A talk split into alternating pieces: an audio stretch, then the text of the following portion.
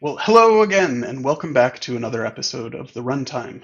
I'm your host, Rafael Kennedy, and today I will be joined by Caleb Porzio to discuss, among other things, Alpine JS, which is a minimalist uh, front end JavaScript framework. Welcome to the show. Thanks for having me. Good to be here. So, before we get started, do you want to introduce us to Alpine JS and maybe situate it alongside other uh, front end frameworks people might be aware Yeah. of? Um, although you're probably more qualified to do this than me, but I, I will try because you know once you once you look at something too closely, you know, like if you like say a word that you've said a thousand times, but then all of a sudden it sounds weird, it's like that. Um, but Alpine, it's a front end JavaScript framework, but it's kind of unlike other JavaScript frameworks in that it it isn't meant to take over your entire front end. So it's not an SPA framework. Um, it's not in the family of frameworks like React, Vue, Svelte. It's more akin to jQuery, honestly, but it it feels very much like one of these new frameworks with with um, the declarativeness and reactivity and syntax and stuff like that. It's closest to Vue. A lot of the syntax is borrowed from Vue. It, it was sort of my answer to JavaScript sprinkles, you know, to like building ba- more back end heavy apps like in Laravel or Rails and just you know needing a framework for javascript sp- sprinkles that wasn't jquery because of you know a lot of the pain points of jquery. I wanted a lot of the stuff that um, i was actually pretty into Vue like most kind of like a full-time Vue developer for a while and i wanted a lot of what vue gave me but i didn't want you know a full spa front end i didn't want to buy into like a virtual dom and a build step and a bundler and all that stuff. I just wanted like the jquery pop in a cdn get going um, and be productive. So yeah, and it's also it's like it's I guess it's for that, and it's also for like landing pages and stuff. You know, like it, it pairs really well with lots of CMSs and st- static sites and stuff like that. So it's like it's kind of meant for people in those contexts, not as much people who are looking to have like you know um, I don't know like a GraphQL backend and full JavaScript front end. It's not really that it doesn't really fit that niche. So um, yeah, so that that's Alpine and trying to think if there's any other like you know elevator pitchy points um but yeah my goal from the get-go was for it to be small and minimal and also directly in html and that that's kind of a driving force. And so i one of the words that i've used is like tailwind for javascript sort of like the equivalent of tailwind being a bunch of utility things directly in your markup rather than in separate css files. It's sort of similar for javascript commingling behavior directly with your markup and not needing a separate file for everything, although you could if you want. So that's Alpine. That's a very good intro. Um, and I'll say, yeah, um, for people familiar with Vue, it feels it feels very much like Vue. Um, and if you're somebody, thorough listeners to this podcast will know that I um, there's a soft spot in my heart for uh, the web components uh, theory. But Okay. but I I love the idea of being able to use like the actual browser to to debug my JavaScript. Gotcha. And- nice. that's one of the things that's that's wonderful about about Alpine is that debugging it and seeing what what's happening is really transparent because it is using the the actual Right. It's all HTML real elements. DOM, it's not all real happening in a HTML. virtual DOM. Yeah, there's no Yeah. side thing going on. Yep. Yeah, and it gives it gives a good um, sort of middle ground between something where you just have a static site and something where you need to you know create React app. Right. So Totally. Yeah. So, what were so those are the things that I love about Alpine. Okay. What would you say when you were developing it was like the single highest priority for you? Um highest priority maybe there are two really high priorities. The first one was that it was rugged. Mhm. And what I mean by that is I wanted something that you could use with other JavaScript frameworks, kind of like the promise of web components, but something that wouldn't like w- with Vue.js, you kind of feel like you're, you know, you're in Vue's world, and if you want to escape it, it's a little difficult. You have to kind of wrestle with that.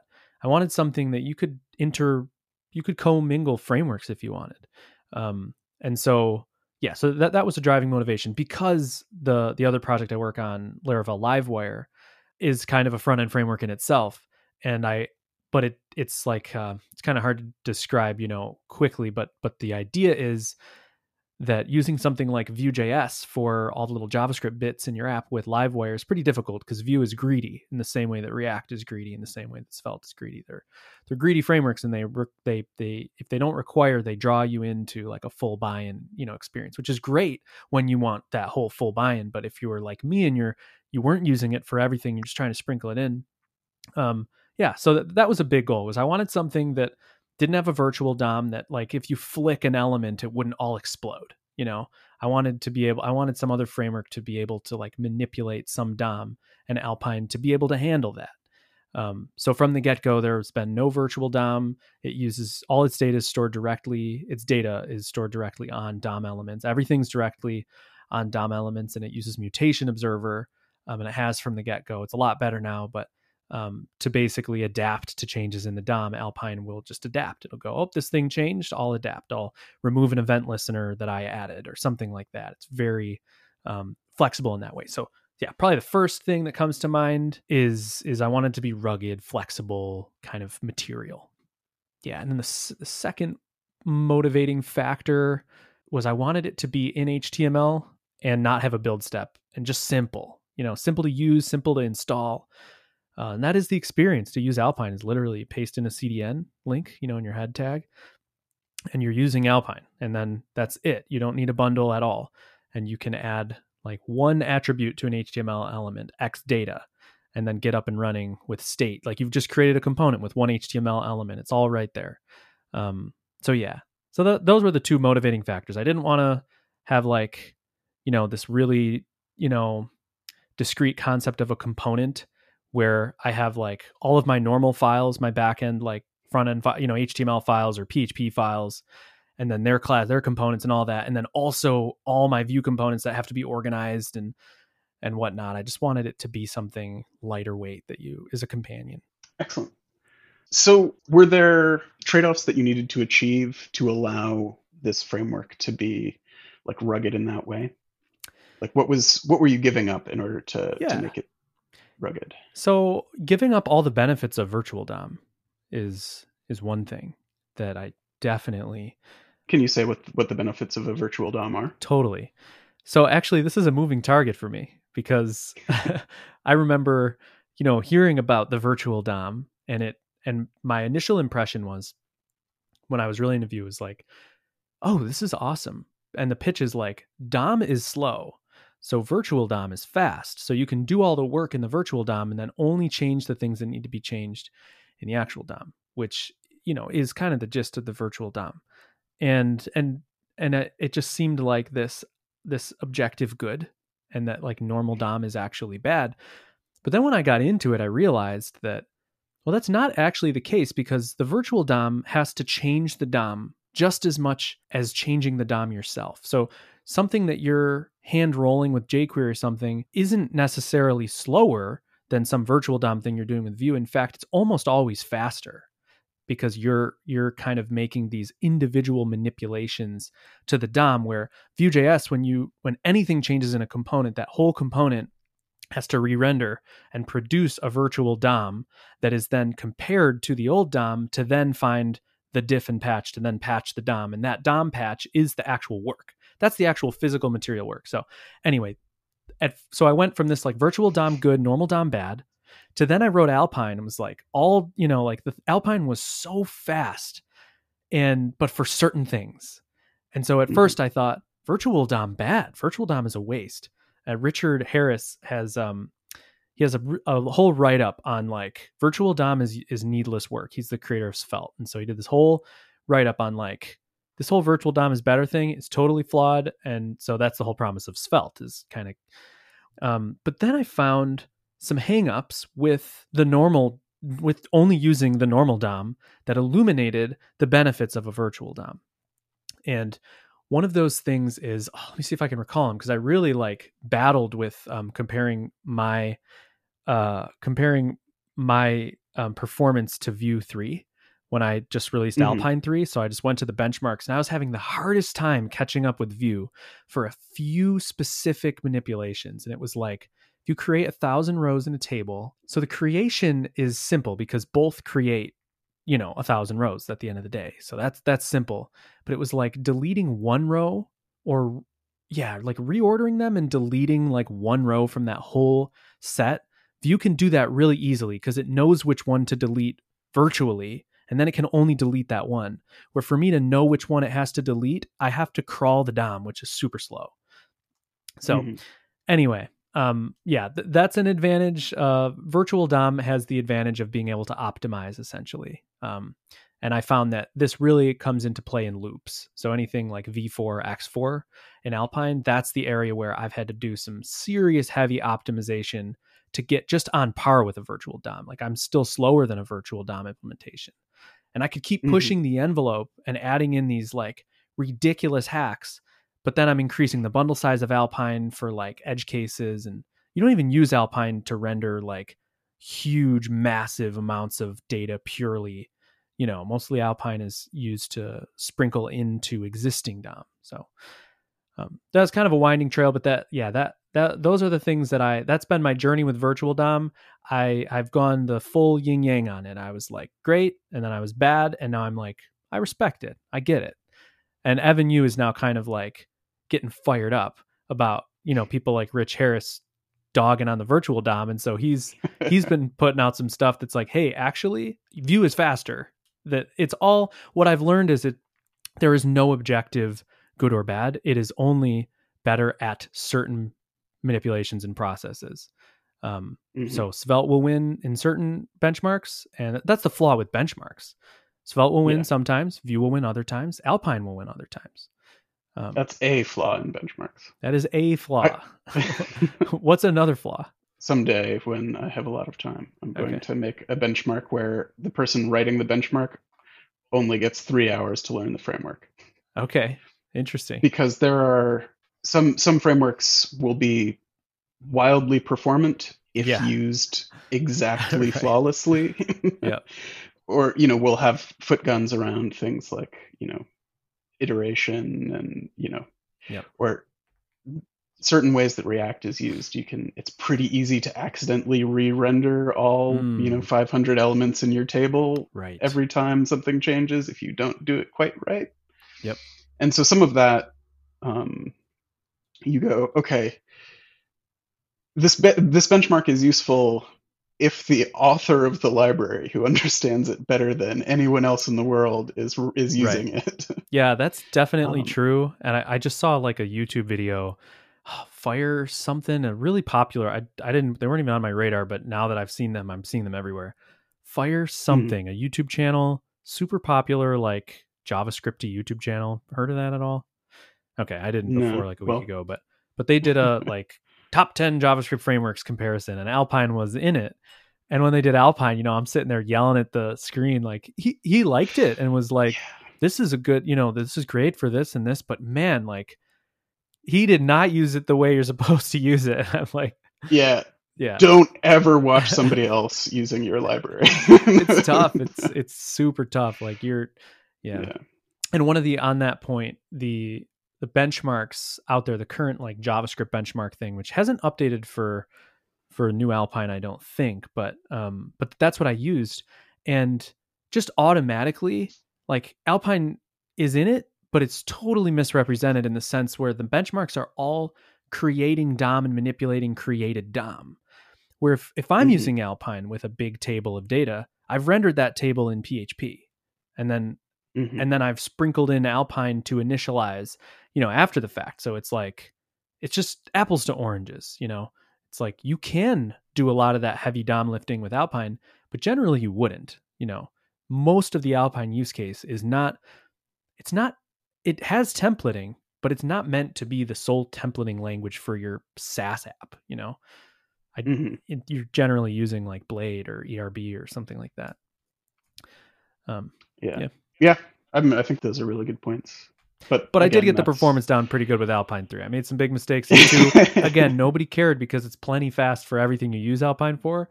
But once I started, I'm like, all right, I'm waging war on these benchmarks, and and you know, with a few optimizations, I was able to get pretty close. So.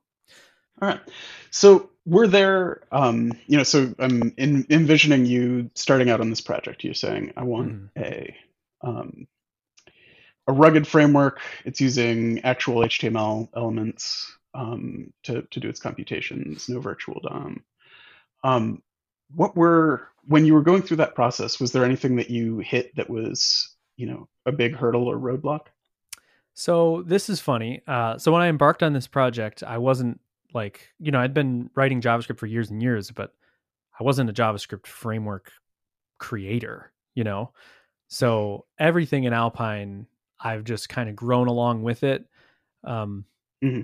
And so when I started it, I was like, all right, well, let's just say, given my current knowledge, like rather than thinking about, okay, how do you create a JavaScript framework? I thought about how do I achieve this API that I want? And just using my own brain. It's just like, all right, well, I should probably use like query selector to get all the X data attributes with just CSS and then get those, put them in a loop. And then and I was like, all right, well, how do I how do I go through each DOM element and check it for stuff? and I I don't even remember if I even understood the concept of DOM crawling, you know, like walking a DOM tree. Um, but I quickly realized that that's what I have to do. Like my brain led me there pretty quickly. Like I have to walk a DOM tree to check it for stuff, and then initialize those things.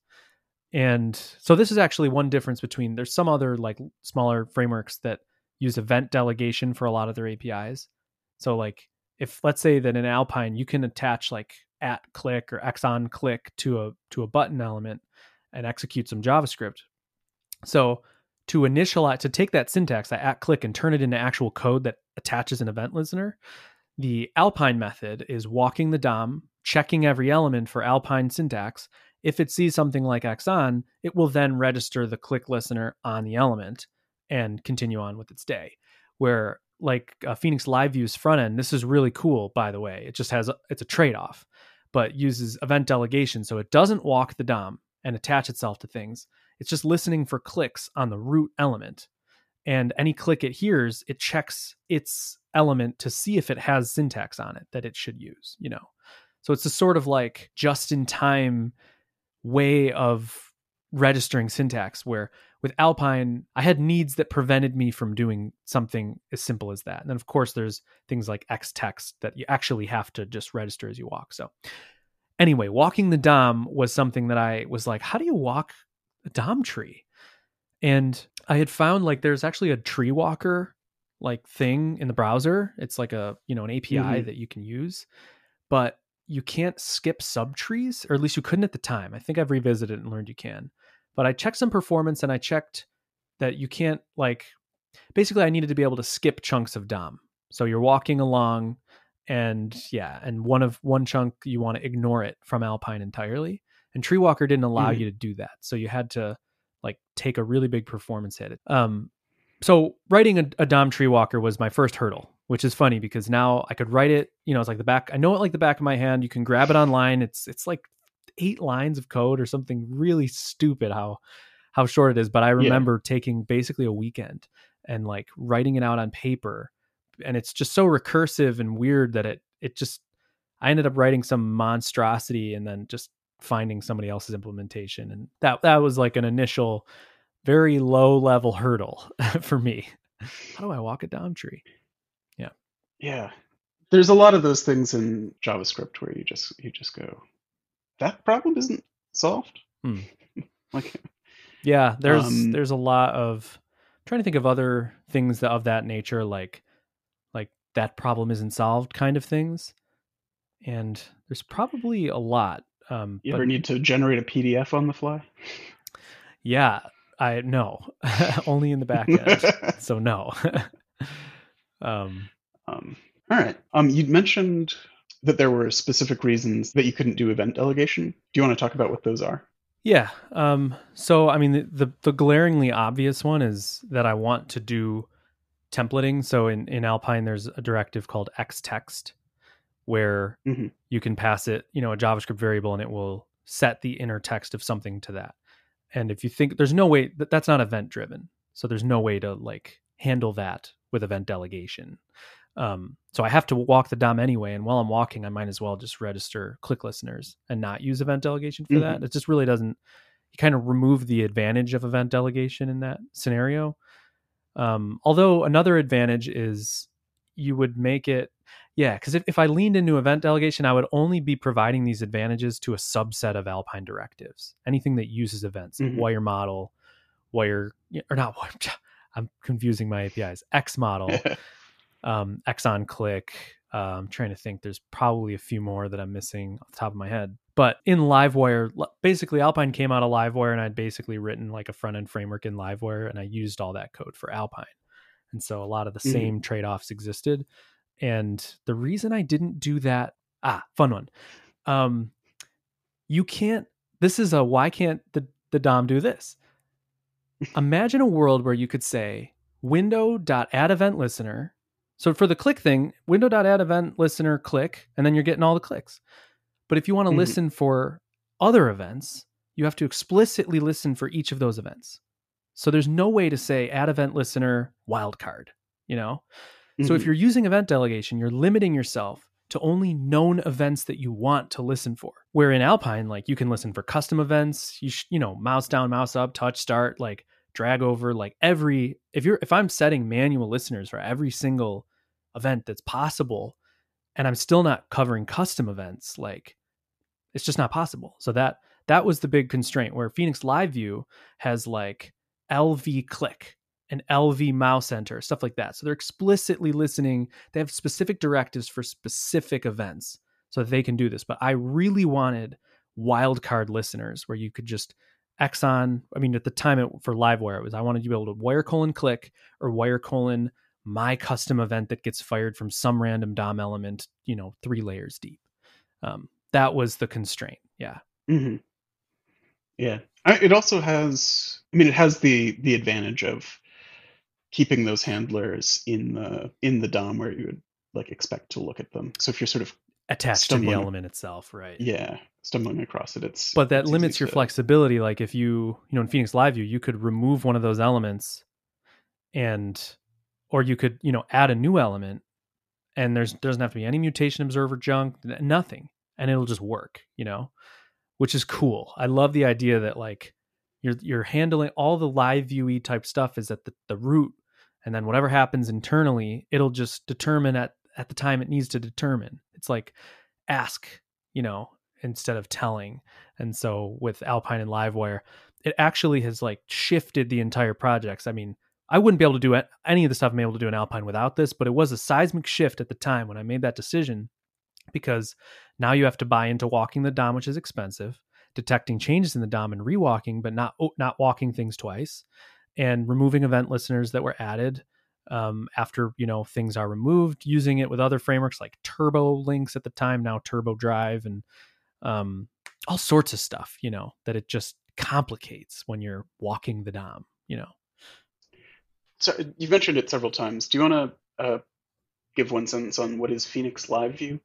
Sure. So, um, Phoenix Live View is th- this was this was the pitch as I originally saw it. I saw uh, like a blog post about it. It's and that kind of put it on the map. I think for a lot of people. So Phoenix is a backend framework like uh, like Rails. Um, so elixir. yeah, exactly. That- So Rails is to Ruby as Phoenix is to Elixir. So Phoenix Live View is a framework for for Phoenix.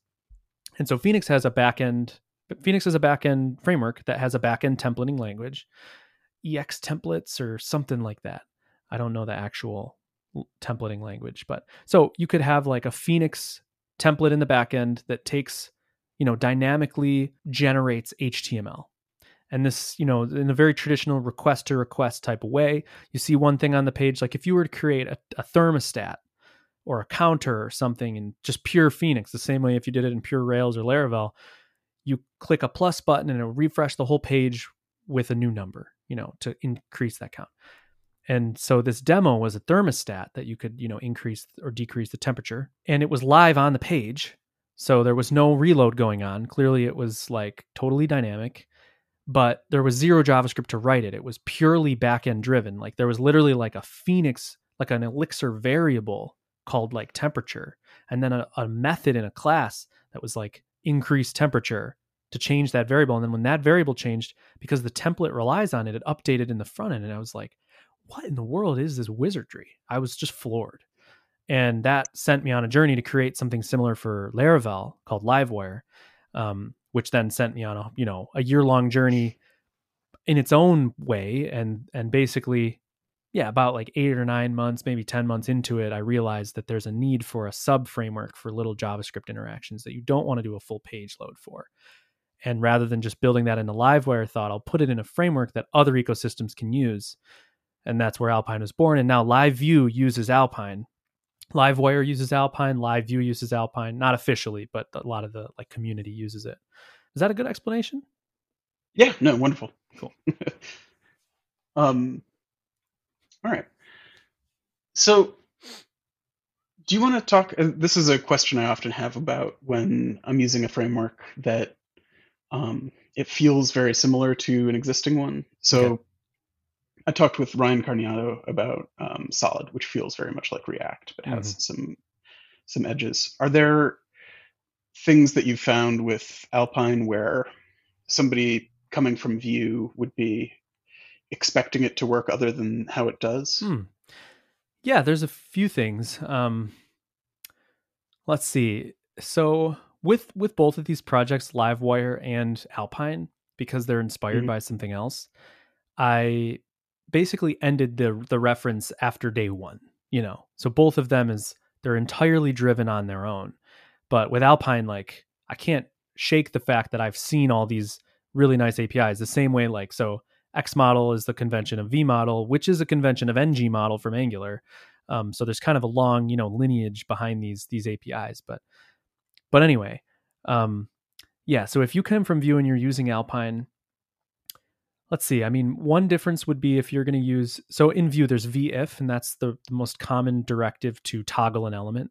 So if you have a drop down or something, and then a variable called show, you have a button that changes the variable to false, and then on the drop down div you would have VIF show and sort of binding the state of it being shown um, to that. So the, in Vue there's VIF and there's vShow. VIF physically removes the element from the page. Like if you open DevTools and VIF turns to false, that element's just poof, it's gone. If you use vShow, it'll just add a display none and remove a display none in the DOM because sometimes you want the element in place in Vue. Um, like if you know you have CSS that depends on like sibling selectors, or you know, there's lots of little cases where you may want that element to be on the page. You just want it to be hidden. So with Alpine, from the get go, I used Xshow and didn't touch XIF at all. It's just because it's all in DOM. It's very simple, just display none it or not.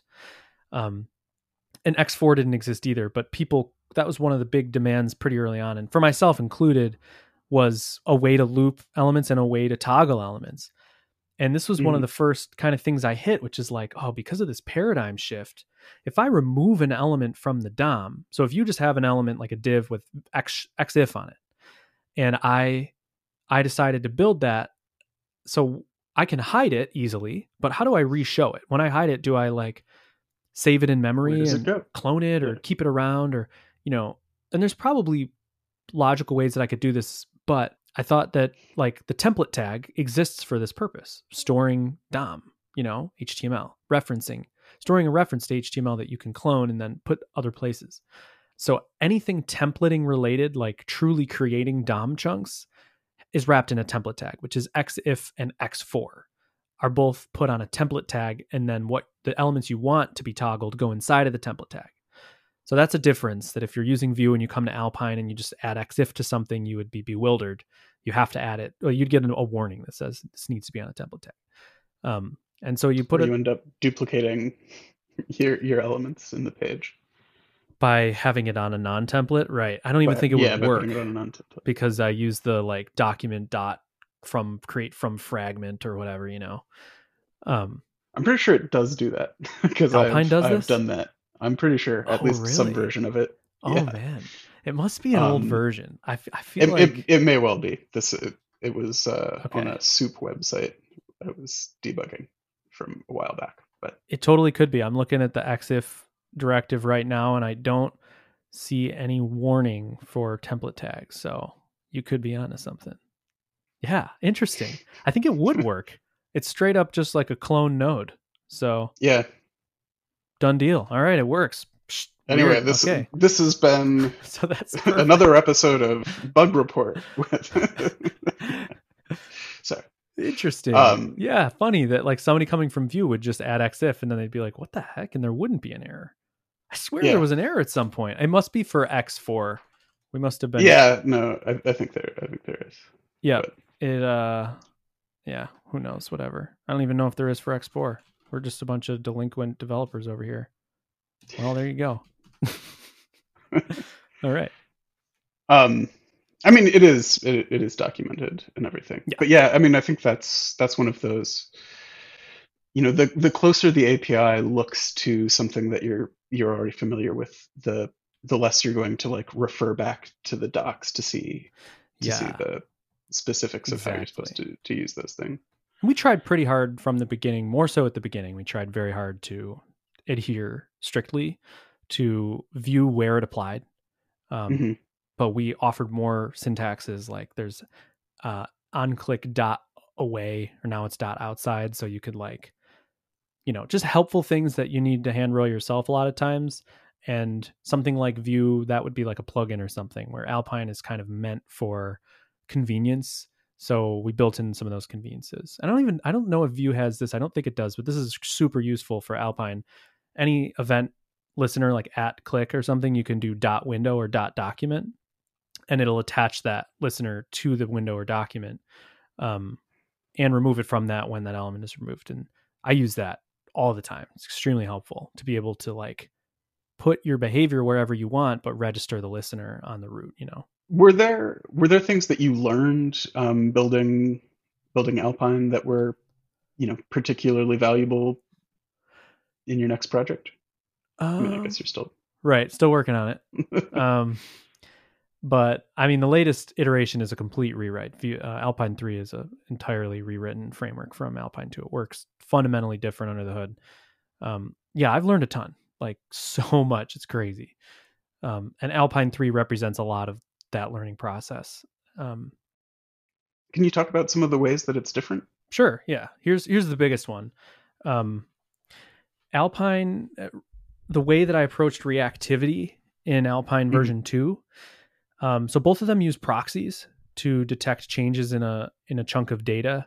Um, so for the listener, uh, a proxy is a way of basically wrapping up a JavaScript object and being able to hook into gets and sets on that object. So you can pass around this wrapper, and then the wrapper has like extra magic. It's a decorator um, but the actual underlying object is actually physically manipulated if you let it be you know it's fantastic it's like a great it's awesome so crazy ridiculously powerful Oh, it's a Um, hugely hugely useful API. yeah it's unbelievable so from the get-go that was also you know like like any framework that's around a while like um i don't think vue could use proxies vue didn't use proxies for vue 2 i think it That was that was one of the big changes over to to V3 is shifting from using like getters and setters, Right. You know, accessor functions on an object to proxies. Exactly, which this is kind of a stretch, but it is sort of the same trade-off as using as attaching event handlers directly to elements versus using event delegation. Where like Vue 2 had those problems where because it had to manually add all the getters and setters, if you like add a property to an object, it doesn't have getters and setters rigged up, so it's not reactive. You have to kind of like initialize its reactivity, where with the proxy, you're listening at the outer layer, you know, for those things. So anyway, um, yeah, so like Alpine used proxies from day one, but the, my approach to reactivity was very just straightforward and primitive. It was, you know, I can detect a change with the proxy to a piece of data. And then if I detect a change, I re render that element's subset of everything. I just rewalk that DOM tree under that element and reinitialize everything. So it had its advantages. Like the initialization step is the same as the update step step. Everything gets refreshed like anytime something changes. So it had some big advantages you're like of preventing like state drift and stuff like that because it's very just like apply the same transformation to this thing every time we detect a change and that's it. It's very dumb. Um not not dumb in the fact that it's like not good dumb in the fact that it's just not intelligent it's just like re- something changed rewalk the dom and reinitialize it. Um and i think like i think a lot of i mean i think like hotwire the rails community uses that for one of their frameworks and and I and I, I get it. Like that's so it's a robust way of doing it. But anyway, the disadvantage there, of course, is if you have a huge, massive DOM tree that all depend on some bit of data, and then like one little bit of that tree that depends on a bit of data changes, if that piece of data changes, instead of only that element changing, the entire tree is rewalked and rendered, which is a performance hit at scale. And whatever. Okay. So the reactivity approach is like very primitive. Then I saw uh, Hyperactiv. It's a reactivity library. It's like a kilobyte. So nice. Um, and Vue 3 is all like inspired by Hyperactiv and Observable Membrane and a lot of these reactivity packages. So these APIs exist in Vue 3 now. Um, the Effect API, uh, it's called like, I think it's called Computed or, yeah, I think it's called Computed in Hyperactiv. But this idea where it's it's like inverting the whole reactivity paradigm where you have a callback called effect. And okay, you have two methods. So there's one is called react, and this is in I think Vue 3's APIs. One is called reactive, and the other one is called in the effect. composition API. Okay, so Yeah. it's funny. I'm like intimately familiar with the internals of Vue 3, but don't even like know how to use it anymore. You know, but like I depend Alpine 3 uses Vue 3's reactivity engine for its reactivity. Um, so I like depend on these APIs, and I know that I've like source dove every nook and cranny of that code base, but like I couldn't use Vue 3's composition API to save my life. I'm pretty Yeah. sure. So okay, so basically that that shift, um, yeah, changed everything for me. This concept of like you declare um, some object is reactive, and now you have this reactive live version of the thing, and then you have this effect, um, you know, function that you pass a callback, and anything you do in that callback, it's intelligently listening for dependencies on reactive things. And if any of those reactive things change, it will rerun that callback. Um, and so this this is like a was a seismic paradigm shift for me. It's subtle, but it it just changed everything. So it I rewrote Alpine as a as just for fun and like how would I rewrite it now knowing this? So now when I'm crawling the DOM tree initially, if there's something like x-text, something simple, I encounter x-text and I go to set that var- that JavaScript variable on as the inner HTML or something of that element. That's wrapped in in that effect callback. So now I don't actually have to do any extra work to make it reactive. Like I don't have to recrawl a DOM tree and detect a change. Literally, it's just done for me. It's like when that data changes, that text will update automatically. And it is so powerful. and there's gotchas with it, of course. There's big, huge things I ran into and had to get around, but but that that's like probably the biggest way that I changed as a programmer was seeing that API and being like, oh my gosh, this concept of like declarative reactivity in this way is just so powerful. Um, I think I I derailed from the the bigger the bigger question about um, things you learned building building this. Do you have other other thoughts? Yeah, things I learned. Um, I mean, I've I've became much more of a functional JavaScript developer. The first Alpine was very Before you uh, were a dysfunctional JavaScript developer. exactly so dysfunctional. Um, a lot of classes and objects. Like there's like a component object, and you know it's very object oriented. Um, where current Alpine has no classes at all; it's all functional, and so that that was a big shift in the way that I write code.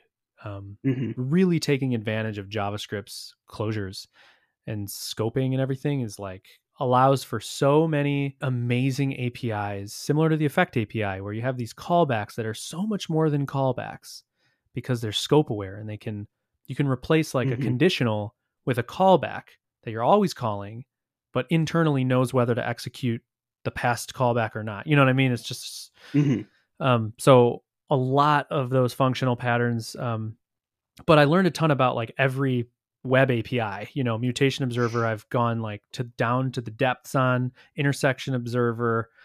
Uh, what else? Like every, basically every proxies, um, all those kind of things that map sets, weak maps, weak sets, all the what sort of next level, deeper web APIs that I've had to become pretty intimately familiar with and understand what things are slow and what things are fast and how to use things well and what's supported where. Um, yeah, I went from like zero to a hundred on all this stuff. You know, I really didn't have any idea about how any of this stuff worked before. If you got to to go back in a time machine and tell yourself like look up one thing before before you started, do you know what it would be? It would be the reactive thing. It would be look up that. I mean, it. I, I value the journey more than anything, so it's hard for me to answer that. But I would say, I mean, there.